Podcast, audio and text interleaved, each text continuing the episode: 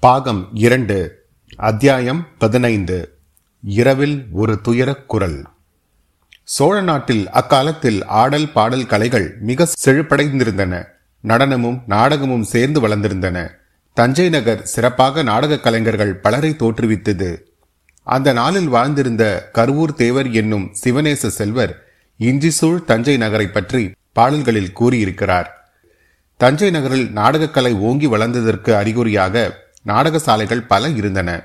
அந்த நாடக சாலைகளில் எல்லாம் மிக சிறந்த நாடக சாலை சக்கரவர்த்தியின் அரண்மனைக்குள்ளேயே இருந்தது.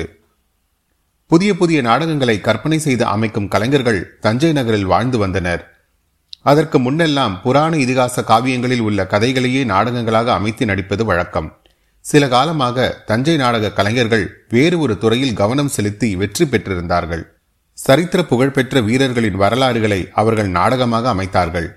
அவர்களுடைய காலத்துக்கு சிறிது முற்பட்டவர்களின் வீர கதைகளையும் நாடகங்களாக்கி நடித்தார்கள். அப்படிப்பட்ட வீரர்கள் சோழ வம்சத்தில் பிறந்தவர்களைப் போல் வேறெங்கு உண்டு? ஆகையினால் கரிகால் வளவர் விஜயாலய சோழர் பராந்தகத்தேவர் முதலிய சோழ வம்சத்து மன்னர்களின் சரித்திரங்களை நாடகங்களாக்கி நடித்தார்கள். நவராத்திரி திருநாளில் சக்கரவர்த்தியின் அரண்மனையில் சோழ வம்சத்து மன்னர்களின் வீர சரித்திர நாடகங்கள் மூன்று நாட்கள் நடைபெற்றன. சித்திர விசித்திரமாக அமைந்த நாடகசாலைக்கு எதிராக அரண்மனை நிலா முற்றத்தில் ஆயிரக்கணக்கான ஜனங்கள் கூடியிருந்து நாடகங்களை கண்டுகளித்தார்கள். அரண்மனை பெண்டீர் அமர்வதற்கு ஒரு தனியான இடம் நீலப்பட்டு விதானத்தின் கீழ் முத்திழைத்த சித்திர தூண்களுடன் ஏற்பாடாகி இருந்தது. அதன் கீழ் மகாராணிகளும் இளவரசிகளும் அவர்களுடைய அந்தரங்க தோழிமார்களும் அமர்ந்து நாடகம் பார்த்தார்கள். அப்போதெல்லாம் குந்தவை தேவிக்கு அருகாமையிலேயே நந்தினி வந்து உட்கார்ந்தாள். இது மற்ற பெண்கள் சிலருக்கு பிடிக்கவில்லை என்றாலும் அதை அவர்கள் மனதிலேயே வைத்துக்கொண்டு பொறுமினார்களே இன்றி வேறெதுவும் செய்ய முடியவில்லை. பெரிய பழுவேட்டரையர் பழுவூர் இளையராணி இவர்களுடைய கோபத்துக்கு பாத்திரமாக யாருக்குத்தான் துணிவிருக்கும்? இளைய பிராட்டியே அந்த கர்வக்காரிக்கு இவ்வளவு மதிப்பளித்து மரியாதை செய்யும் போது மற்றவர்கள் எம்மாத்திரம்? சோழ வம்ச மன்னர்களை பற்றி மூன்று நாடகங்களில் மூன்றாவதாக பராந்தகத்தேவர் நாடகம் மிக சிறந்து விளங்கியது. அன்றைக்குத்தான் நாடகம் பார்த்த ஜனங்களின் மத்தியில் ஒரு சலசலப்பு தோன்றி வளர்ந்தது. அதுவரை சோழ நாட்டை அரசு புரிந்த சோழ மன்னர் பரம்பரையில் சுந்தர சோழரின் பாட்டனாரான கோபுரகேசரி பராந்தகர் வீரப்புகழில் சிறந்து விளங்கினார். சுமார் நாற்பத்தி ஆறு ஆண்டுகள் இவர் ஆட்சி நடத்தினார். அவருடைய காலத்தில் சோழ சாம்ராஜ்யம் விரிந்து பரவியது. ஈழ நாட்டிலிருந்து துங்கபத்ரை நதி வரையில் அவருடைய ஆணை சென்றது.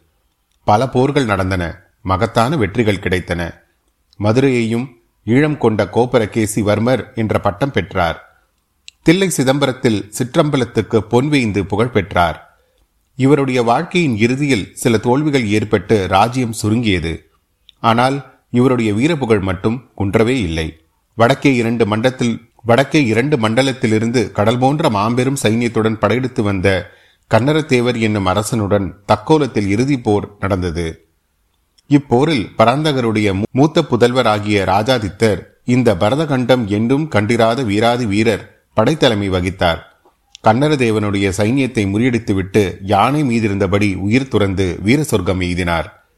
அந்த வீரருடைய அம்பு பாய்ந்த சடலத்தை அப்படியே ஊருக்கு எடுத்து வந்தார்கள். அரண்மனையில் கொண்டு சேர்த்தார்கள். பராந்தக சக்கரவர்த்தியும் அவருடைய தேவிமார்களையும் நாட்டை பாதுகாப்பதற்காக உயிர் துறந்த வீரபெருமானின் உடலை தங்கள் மத்தியில் போட்டுக்கொண்டு கண்ணீர் பெருக்கினார்கள்.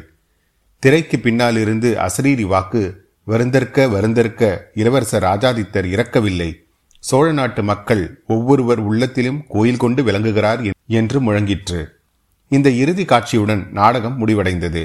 அந்த தலைமுறைக்கு முந்தைய தலைமுறையில் நடந்த வீர சம்பவங்கள் நிறைந்த இந்த நாடகத்தை ஜனங்கள் பிரமாதமாக ரசித்து மகிழ்ந்தார்கள். சபையோருக்குள்ளே சலசலப்பு ஏற்பட்டதின் காரணம் என்னவென்றால் பராந்தக தேவரது காலத்தில் நடந்த பெரும் போர்களில் அவருக்கு இரண்டு சிற்றரசர்கள் அருந்துணையாக இருந்தார்கள்.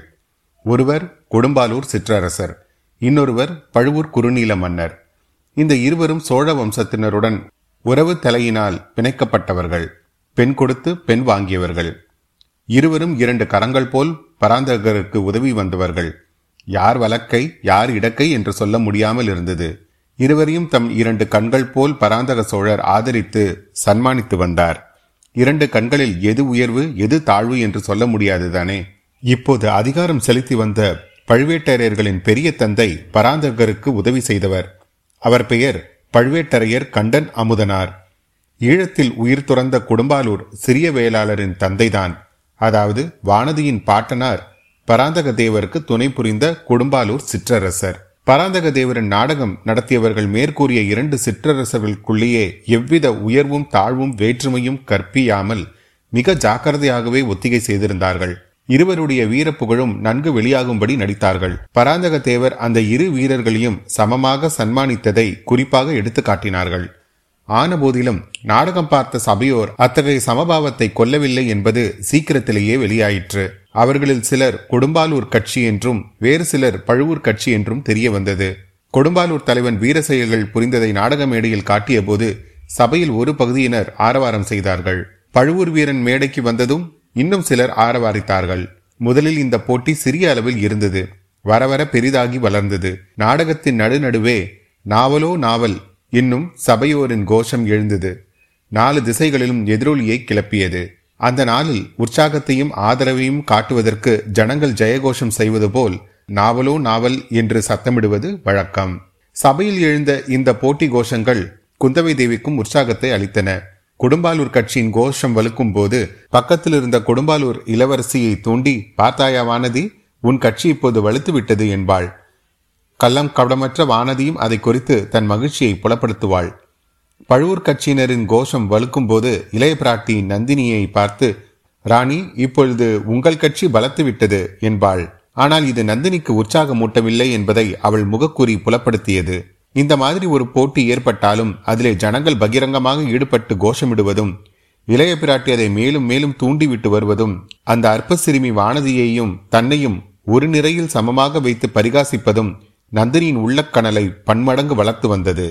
கோபித்துக் கொண்டு எழுந்து போய் விடலாமா என்று பல தடவை தோன்றியது. அப்படி செய்தால் அந்த போட்டியை பிரமாதப்படுத்தி தன் தோல்வியை ஒப்புக்கொண்டதாகும் என்று எண்ணி பழுவூர் ராணி பல்லை கடித்துக் கொண்டிருந்தாள். இதையெல்லாம் குந்தவை கவனித்து வந்தாள். நந்தினியின் மனோநிலையை கண்ணாடியில் பார்ப்பது போல். ஆனால் வேறொரு விஷயம் இளைய பிராட்டிக்கு தெரியாத மர்மமாய் இருந்தது. போரில் பாண்டிய மன்னன் தோல்வி அடைந்து அவன் இலங்கை மன்னனிடம் சென்று சரணாகதி அடைந்து இலங்கை மன்னனிடம் உதவி பெறாமல் மணிமகுடத்தையும் ரத்தன ஆரத்தையும் அங்கேயே விட்டுவிட்டு சேர நாட்டுக்கு ஓடியது முதலியவற்றை நாடகத்தில் காட்டிய போது சபையோர் அனைவருமே அளவில்லா உற்சாகத்தை காட்டினார்கள். ஆனால் நந்தினியின் முகம் மட்டும் அப்போதெல்லாம் மிக்க மனவேதனையை பிரதிபலித்தது. இதன் காரணம் என்ன என்பது இதன் காரணம் இன்னவென்பதை பற்றி இளைய பிராட்டி வியப்புற்றாள். கொஞ்சம் பேச்சு கொடுத்து பார்க்கலாம் என்று எண்ணி சக்கரவர்த்தியும் நம்முடன் இருந்து இந்த அருமையான நாடகத்தை பார்க்க முடியாமல் போயிற்றே. பாட்டனார் சாதித்த இக்காரியங்களை இருவரும் தம் காலத்தில் சாதித்திருக்கிறார்கள் அல்லவா? அப்பாவுக்கு மட்டும் உடம்பு குணமானால் என்றாள். தானே உடம்பு குணமாய் விடுகிறது. அவருடைய செல்ல புதல்வியும் இங்கு வந்து விட்டீர்கள்.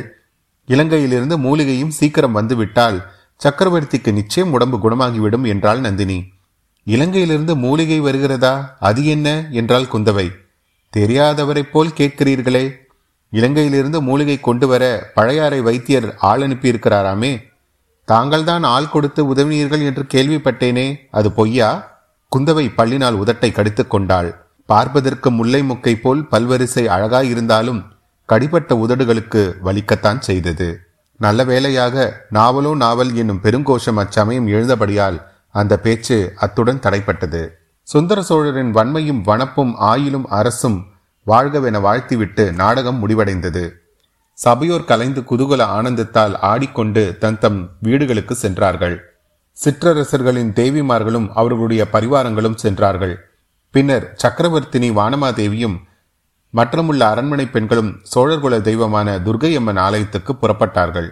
சுந்தர சோழர் உடல் நலம் எய்தும்படி மலையமானின் புதல்வி பல நோன்புகள் நோற்று வந்தார். துர்கையம்மன் கோயிலுக்கு அடிக்கடி சென்று அவர் பிரார்த்தனை செலுத்தி வருவதும் உண்டு. நவராத்திரி ஒன்பது நாள் ராத்திரியும் துர்கையம்மனுக்கு விசேஷ பூஜைகள் நடந்தன. சக்கரவர்த்தியின் சுகத்தை கோரி பலிகள் இடப்பட்டன. ஒவ்வொரு நாள் இரவும் மகாராணி கோயிலுக்கு சென்று அர்த்தஜாம பூஜைக்கு பிறகு திரும்புவது வழக்கம். அரண்மனையின் மூத்த பெண்டிர் பலரும் மகாராணியுடன் ஆலயத்துக்கு செல்வார்கள். இளம்பெண்களை துர்கை சந்நிதிக்கு அழைத்து போகும் வழக்கமில்லை. பூசாரிகள் சில சமயம் சன்னதம் வந்து அகோரமாக ஆடிவிடுவார்கள். சாபம் விளைந்த வரலாறுகளை சொல்லுவார்கள். இளம் பெண்கள் பயப்படக்கூடும் என்று அழைத்து போவதில்லை. ஆனால் இளைய பிராட்டியிடம் நீ பயந்து கொள்வாய் என்று சொல்லி நிறுத்த யாருக்குத்தான் தைரியம் உண்டு? அந்த ஒன்பது தினமும் தாய்மார்களுடன் குந்தவையும் துர்கை கோயிலுக்கு சென்று அம்மனுக்கு பிரார்த்தனை செலுத்தி வந்தாள். அச்சமயங்களில் வானதி தனியாக அரண்மனையில் இருக்க வேண்டியிருந்தது. பராந்தக தேவர் நாடகம் நடந்த அன்று இரவு வானதியின் உள்ளம் உற்சாகத்தினால் பூரித்திருந்தது. தன் குலத்து முன்னோர்கள் செய்த வீர செயல்களை அரங்கமேடையில் பார்த்து அவளுக்கு பெருமிதம் உண்டாயிருந்தது.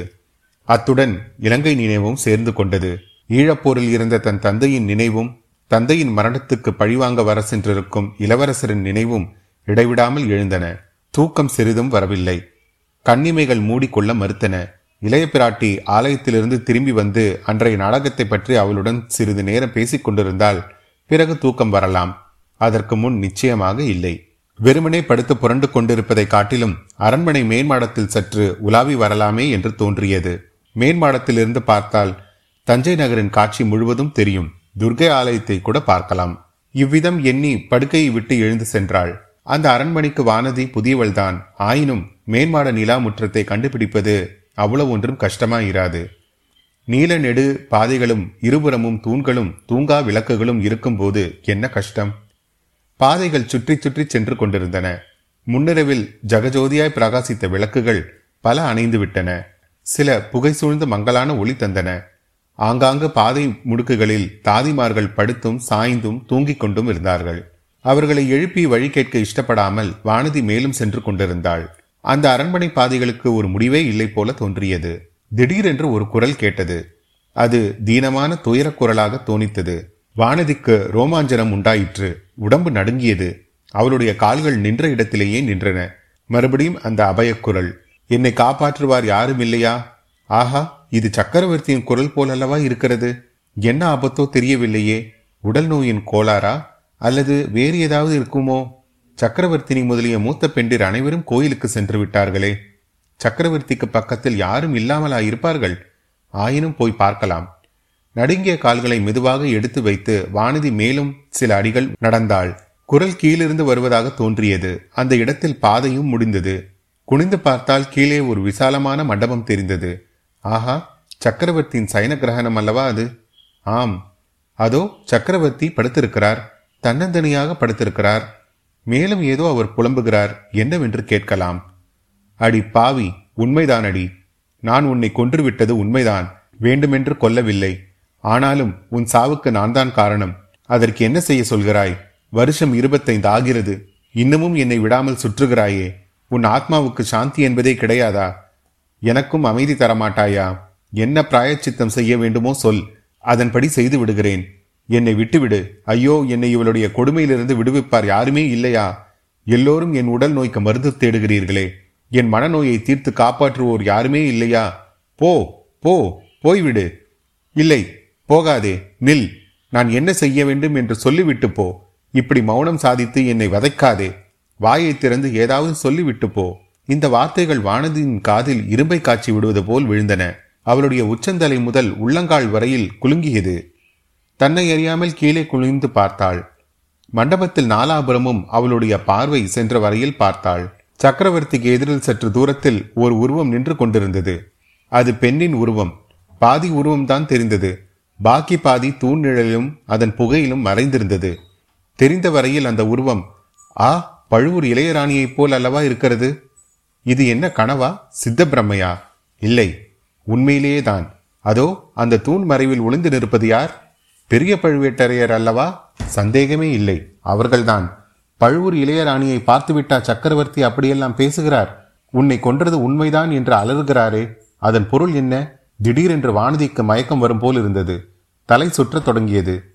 இல்லை அந்த அரண்மனையே சுற்றத் தொடங்கியது.